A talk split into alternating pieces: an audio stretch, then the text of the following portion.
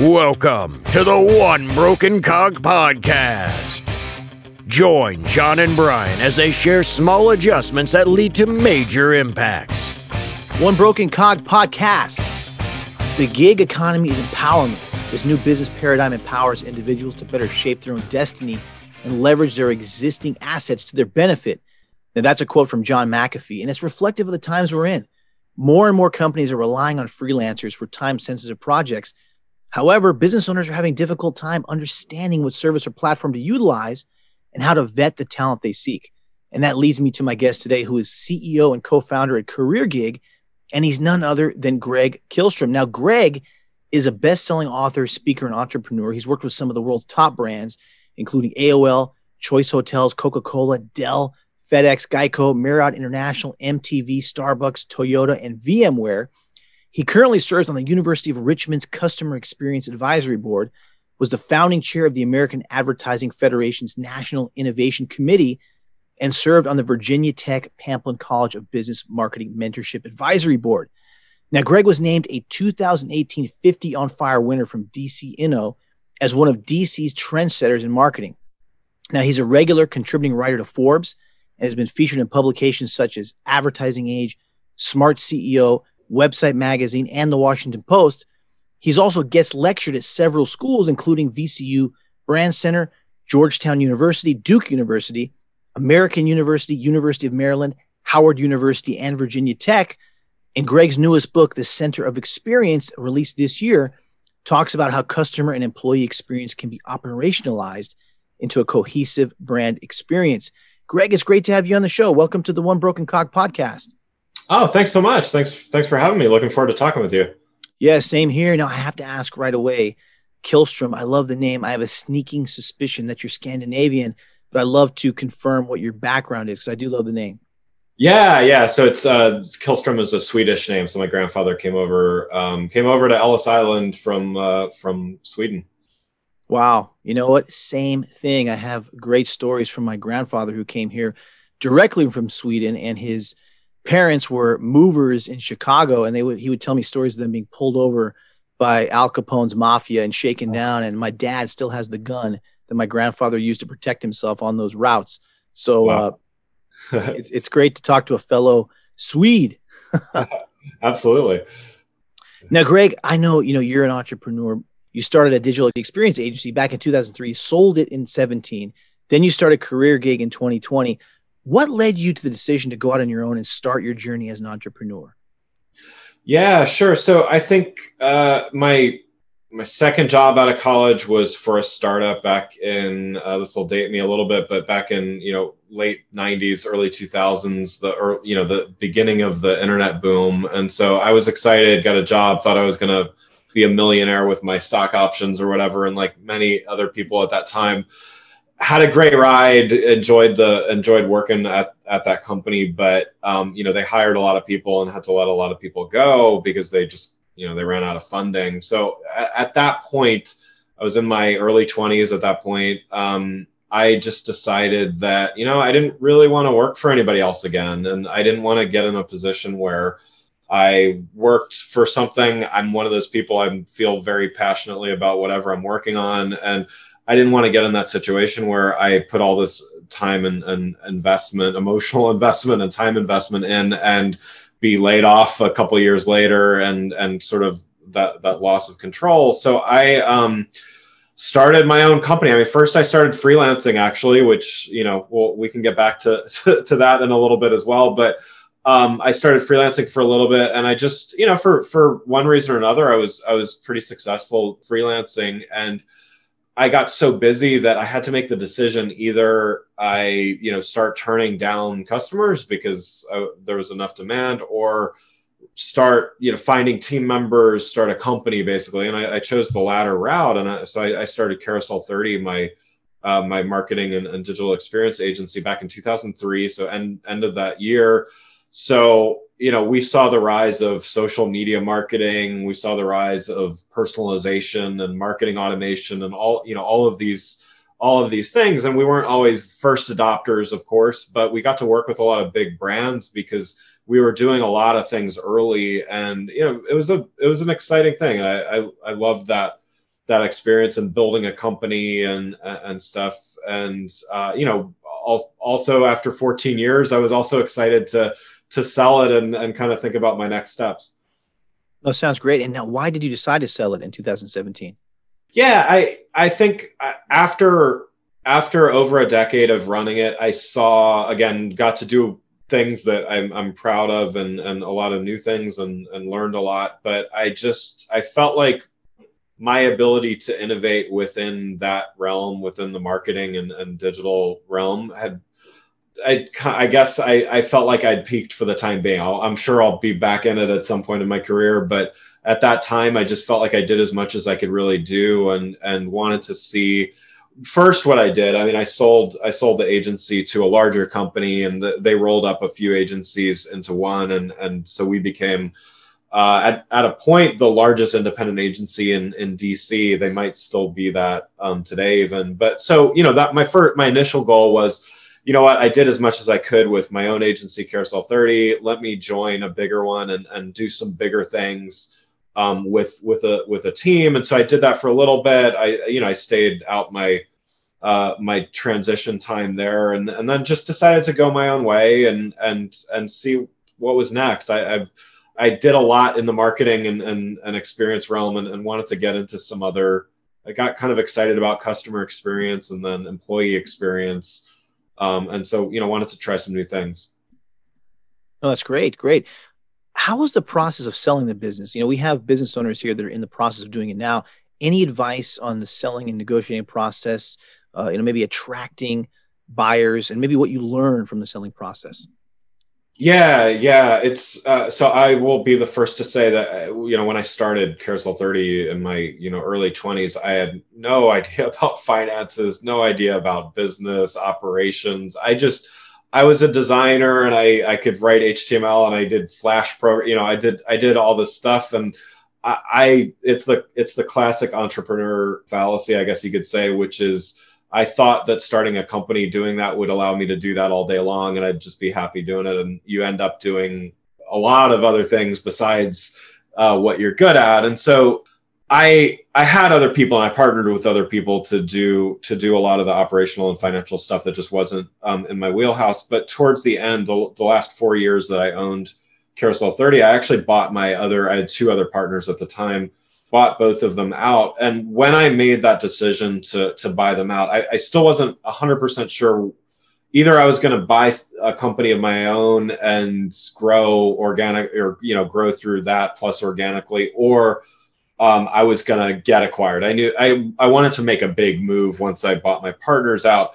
First thing I did, and, and this is my advice to anyone, I I brought on a I had a good operations person with me, you know, really good, but I brought on a fractional CFO, and you know we were a small company. We were less than 20 people, so you know not a not not a huge org that would need a full time CFO anyway. But I brought on a really good CFO that knew specialized in mergers and acquisitions in the marketing and age, advertising agency world, and so I made sure that all of my documentation, everything that I needed to do to show profitability and utilization and all those numbers that I never really worried about before. Um, I made sure all of that stuff was taken care of. And and second thing, beyond just bringing someone on, I made sure that I understood at a very you know at a very minute detail exactly what went into those numbers, and so I could speak intelligently to it. And I'll confess, like I said earlier, I I wasn't someone that took that stuff incredibly seriously um, before, but now I'm so glad that I did that. Oh, that's wonderful. So why pivot to career gig in the freelance marketplace? Yeah, it's an interesting, interesting journey there. So when when I, once I sold the agency, um, I, I like I said, I, I, joined I joined Yes& as the the company that that acquired us.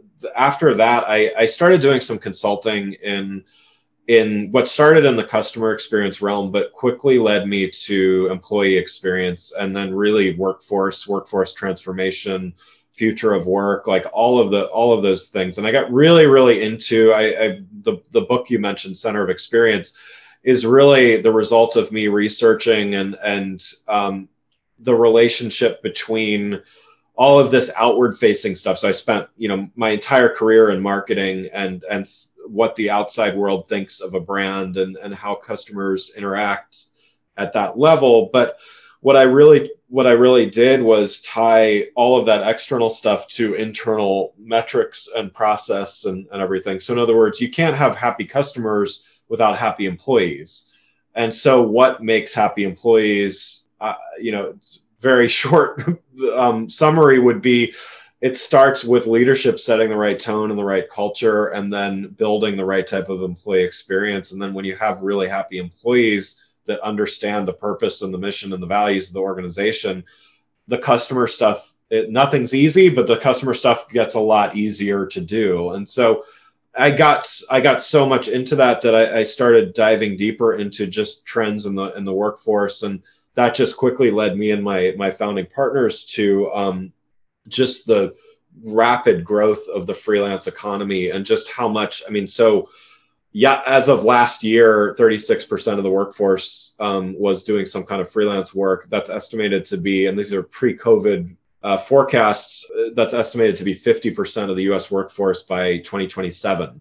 So I would say those numbers are going to be even more so just because of what's been going on the last several months with the pandemic. But you know, so just seeing that massive shift in the workforce to, you know, in 1977, 9% of the workforce did freelance work. And so we're going to be at 50% by 2027. So, you know, you can see the the shift here. So, you know, we just wanted to do that and we also wanted to solve some big problems that we feel like current platforms and providers and, and other systems just aren't um, solving for. And a big one for freelancers is offering them benefits so they can um, really function as if they were a full-time employee that gets health insurance and life and disability and all that kind of stuff but have the freedom to be a freelancer. That's amazing. I'm going to talk about that later in more detail. Why do you think this space is so popular?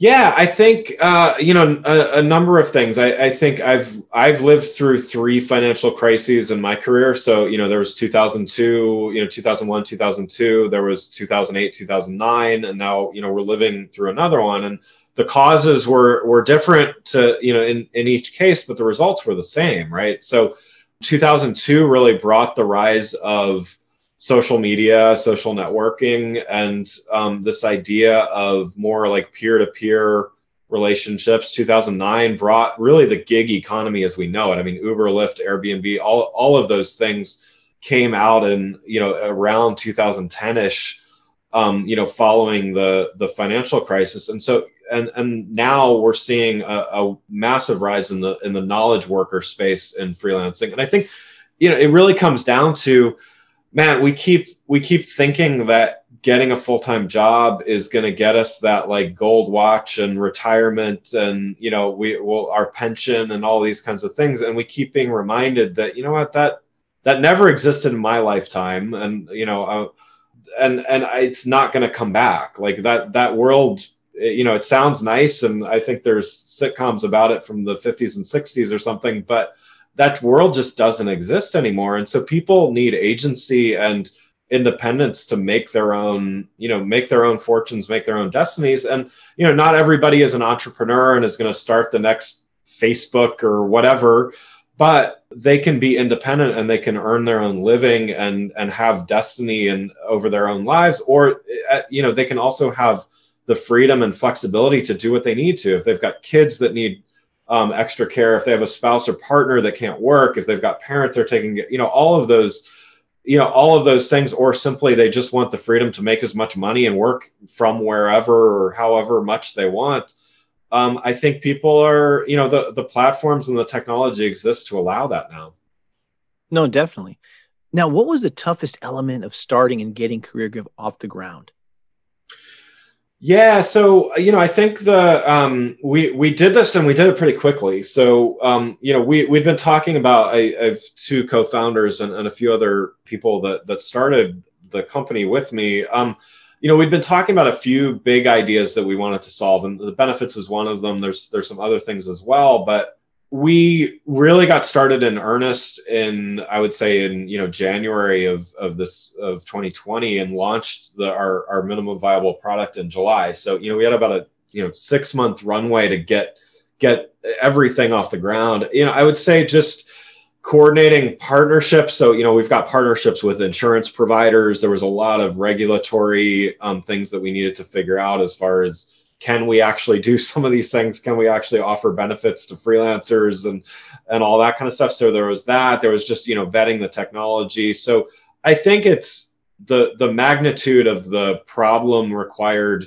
just big thinking and getting large organizations to move much more quickly than they may have previously. But you know, I think everybody's motivated to solve these problems for you know for a number of different reasons. But I think the pandemic, you know, on on one hand, it sounds like it's a terrible time to start a company, but on, on the other hand, it was it was the perfect time because you know everyone was was motivated to um, to try to figure some of this stuff out.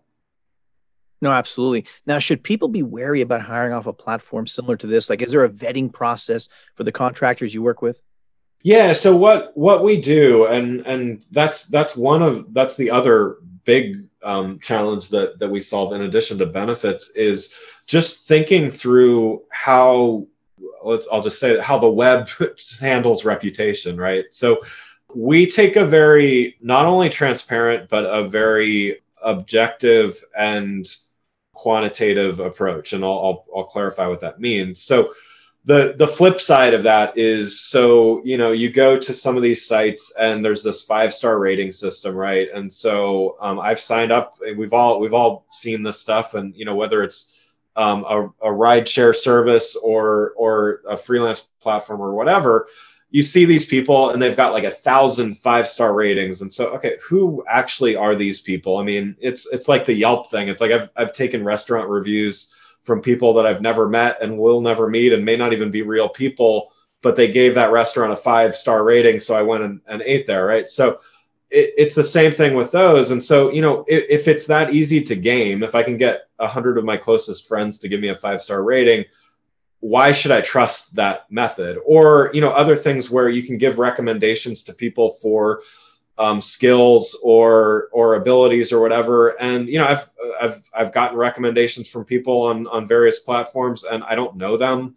I have no idea how they think they know whether I'm skilled at that or not. And so I'll take the you know I, I like compliments, but I'll, I'll take the I'll take the compliment. But again, knowing how that is done, I don't trust when I see anyone else getting getting recommended on that. So we took a different approach to say, okay, yes, we actually do allow those those those other methods of you know we have three steps to our to our to our reputation system one is i can claim something i can say hey i'm greg and i'm good at photoshop so okay you can trust that as much as you trust me either knowing me or not knowing me.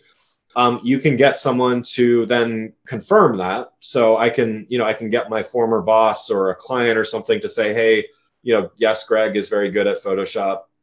And again you can trust that as much as um, as much as you want to. But the third step is where we really differentiate ourselves, which is we take an objective view of, okay, well, let's actually give Greg, in this case, a, a skills assessment on Photoshop and let's see how much he actually knows. And those, you know, the, the, the record of that is available if I wish to show it. So in other words, I can say, hey, I say I'm really good at Photoshop, but I'm an I'm an intermediate when it comes down to the the test itself. Or in other cases, so like we work with some healthcare um, staffing companies and things like that, where nurses um, need to be accredited to work in a certain state. So we can actually objectively verify, call the accreditation board, and and get that automated. So in other words, you're not just taking somebody somebody's word for it.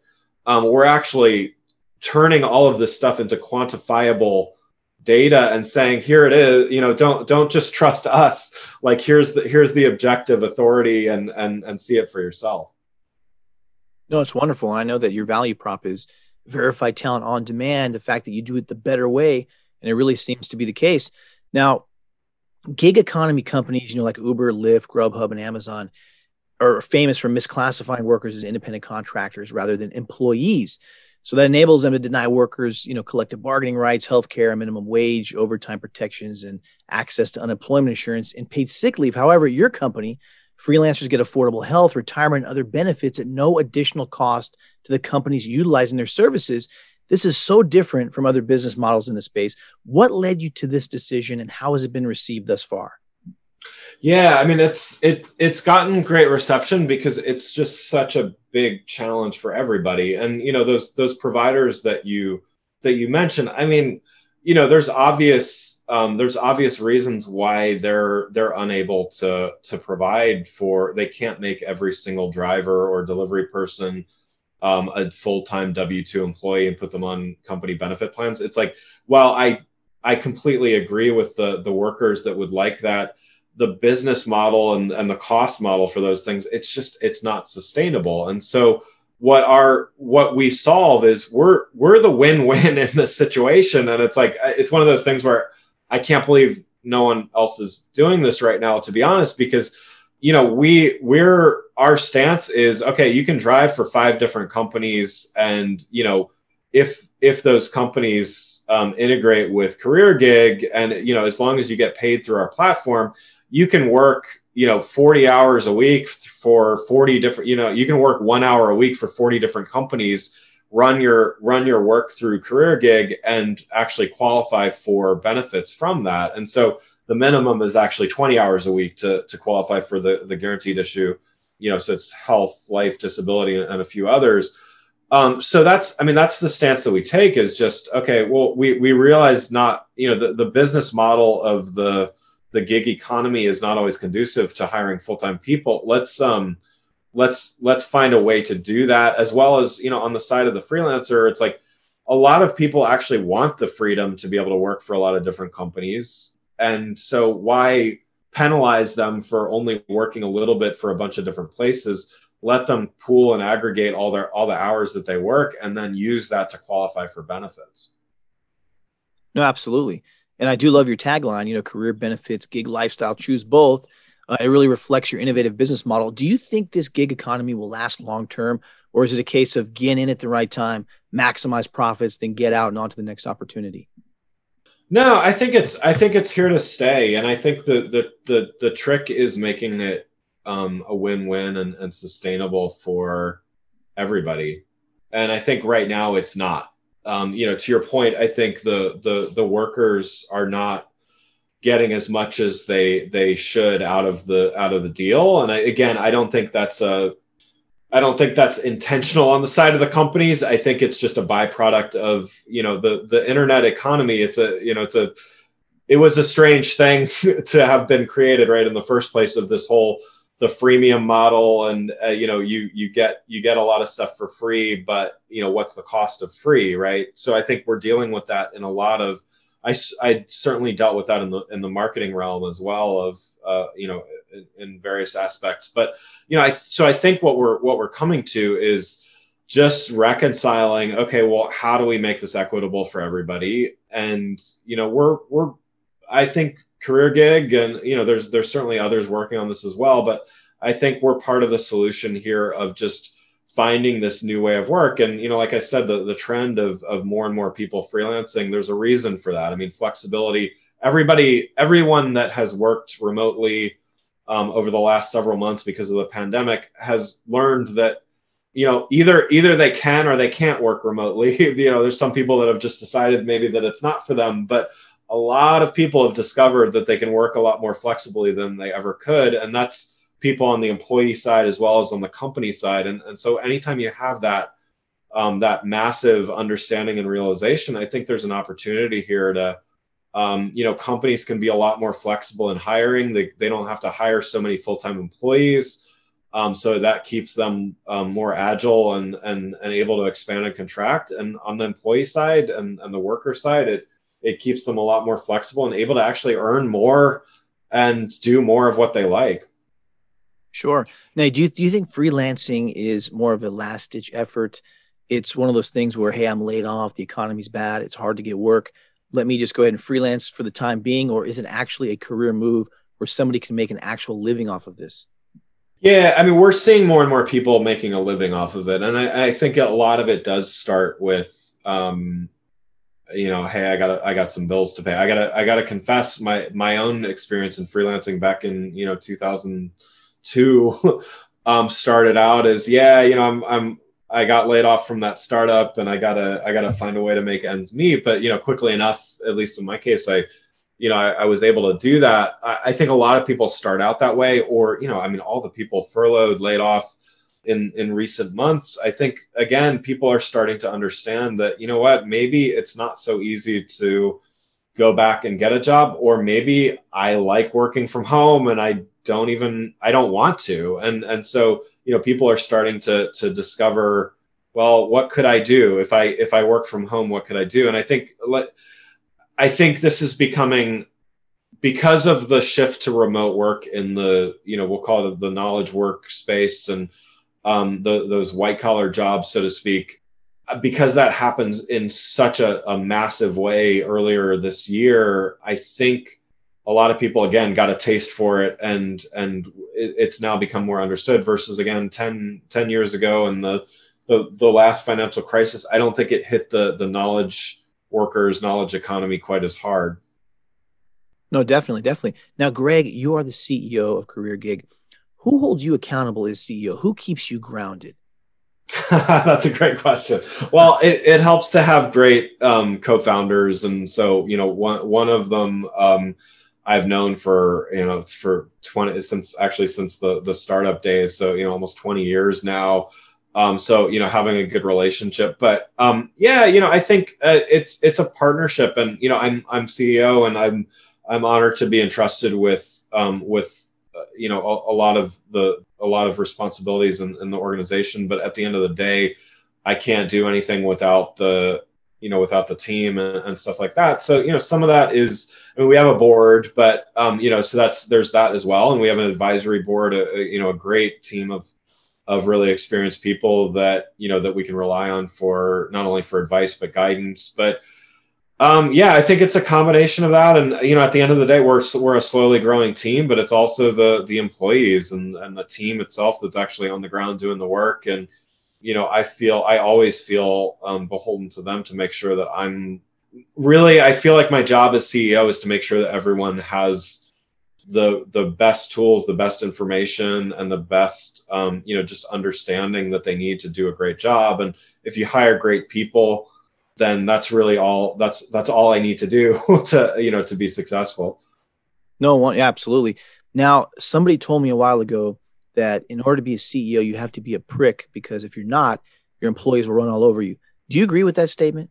well, I've had my days, but um I've been called worse probably as well, but um I don't know. I I mean I I'm not but I don't again, depends on who you talk to maybe, but like I my approach is not that. And uh, so i think i think it's a great question because i think to me there's a balance between that you know the you know there's there's a few archetypes i think in the in the ceo world right? So like steve jobs and elon musk may must fall on the you know the the prick um, spectrum let's just say. And and there's others that are a lot more consensus driven and and all that. And so i believe that there's a there's a happy medium between that you know more authoritarian type view of you know it's my way or the highway. And and i i also believe that there's a there's a danger of becoming way too consensus driven. I mean at the end of the day people want to know that a decision is going to get made. It's going to get made quickly. And honestly who knows what the right decision is? I like i wish i knew what the right decision was at all times. But i also know that there's power in making a decision quickly and decisively and even if it's the wrong decision to be able to understand that and move on quickly from that. So i think you know that to me it's it's it's a balance between i want to make sure that people understand why decisions are being made. I i hired great people and partner with great people so their their feedback is always valuable. But i i always need to know at the end of the day that i have the trust of everyone on the team to know that if i need to make a decision i'm going to make it in the best interest and you know if, if i have to do that i do it. And if i have the luxury of time and and the ability to uh, confer with others then i certainly will because I, I, want the best ideas. But yeah I, I think it's it's somewhere somewhere in between the two. So balance right? So right somewhere right smack dab in the middle between a prick and a pleaser. So we can call it a preaser. We'll have to right. trademark that term right, right. Awesome. unleash your inner preaser or whatever you want to call it. So before we wrap up greg your latest book is The Center of Experience. What was your inspiration for writing it, and what are some of the greatest learnings from the writing process? Yeah, so I think the the goal for the book was really to to marry the uh, like I was referring to earlier that that I, I spent my career thinking about making sure that we talk well about products and services and brands and you know whether it's designing a logo or it's really you know full full on branding work or marketing work and stuff like that so you know i spent so much of my time i'll just i'll, be honest like i i was I was creating marketing and branding for products that I had no control over the quality of. And so, you know, that that gets interesting because, you know, a lot of a lot of the companies that you mentioned, I mean, great brands, wonderful products and services. There's a few that you didn't mention that, you know, had some challenges. And uh, you know, so so the the problem became man, what how do I how do I do a great job marketing and branding when I, you know, the the quality of the product is just not where it needs to be. And so, you know, peeling back the onion, so to speak, and saying, okay, well, in order to make a great product or deliver a great service, you need a great customer experience. And so, okay, well, what what makes a great customer experience? There's, you know, there's a number of metrics. And then, okay, well, what peeling back a, a level further, like what makes a great customer experience? Eh, great happy employees like i was saying you know and then peeling that back and saying okay well really it starts with leadership and, and organizational design and and culture and, and all those kinds of things so what i really tried to do was say okay can we two things can we quantify this and can we operationalize this and so i, I attempted to do both and, and it's a it's a blueprint really i tried to make it um, let's say generic enough that any organization could take things from it, find you know the measurements to use as well as methods to to make it so to to operationalize and everything like that. And um, you know, I've heard some great feedback from it. I, I want to do a follow up on it actually to to talk about some of the feedback that I've heard and even you know success um, implementing some of these things because I think it's what what I've what I've run into way too much is people talking about how important customer experience and employee experience is what I didn't see before is, well, okay, but what do I do about it and how do I make that happen? And so that's really what I wanted to do was, okay, let's make it practical. And, and even if it's a, it's a baby step on the way to something that's real and tangible, it's at least a start to a conversation of like, okay, we get it. We, we've read the statistics on why we should do it, but let's actually start doing it and, and, and, and track the progress. Good stuff. Greg, it's been wonderful, very insightful. Very last question here before we wrap up. It's a personal question just to get to know you just a little bit better. So, you're on an island for the rest of your life. You can only bring one book, one movie, and one album. What would they be? Oh, wow. Um, so, one uh wow okay i should be more prepared for this so one one movie um I wouldn't watch it that often, but I, you know, one of my favorite movies is 2001: A Space Odyssey. So just um, I'm a Kubrick fan in general. So nice. I, would I'd watch that once in a while. Uh, favorite book, uh, probably so probably a novel if I'm on a, on an island. So Umberto Eco, um, Foucault's Pendulum. Okay. Um, a fan fan of his, um, and album wow. Um probably uh, something i could listen to a lot. Probably something by the beatles. Abbey road. There you go. Good good pick. Greg it's been wonderful. How do people get in touch with you connect with you reach out to career gig utilize the services and also buy the book yeah sure so i'm very active on linkedin um, always happy to connect there i mean please mention this podcast and um, you know i'd be happy to um, to connect with you there. Um, you can check out Career Gig, um, careergig.com. Uh, would love thoughts, feedback, and, and and everything like that. And you can get the book through um, either through Amazon or I have a personal website, gregkihlstrom.com. Um, you can access uh, links to to get it there as well. Greg, it's great. I am going to go to Career Gig and I'm going to be looking for some naked sushi people uh, because I'm throwing a party. So hopefully you guys have demand for that. I don't know about that one, but but we'll we'll see. We'll see. hey, there's all your goals, right? To 2021, and mark that on your goal list. So, Greg, it's been wonderful. Have a wonderful rest of the day, a great uh, weekend, a great holiday season, and let's stay in touch. Keep up the good work. All right. Thanks so much. Thanks for having me. You're welcome. Thank you for spending time with us today. We encourage you to join the many businesses that we have helped to achieve their objectives, align their departments, and increase their revenue. You can start by reaching out to us at results at onebrokencog.com. Together, we will make small adjustments that will lead to major impacts to your business, your culture, and your bottom line.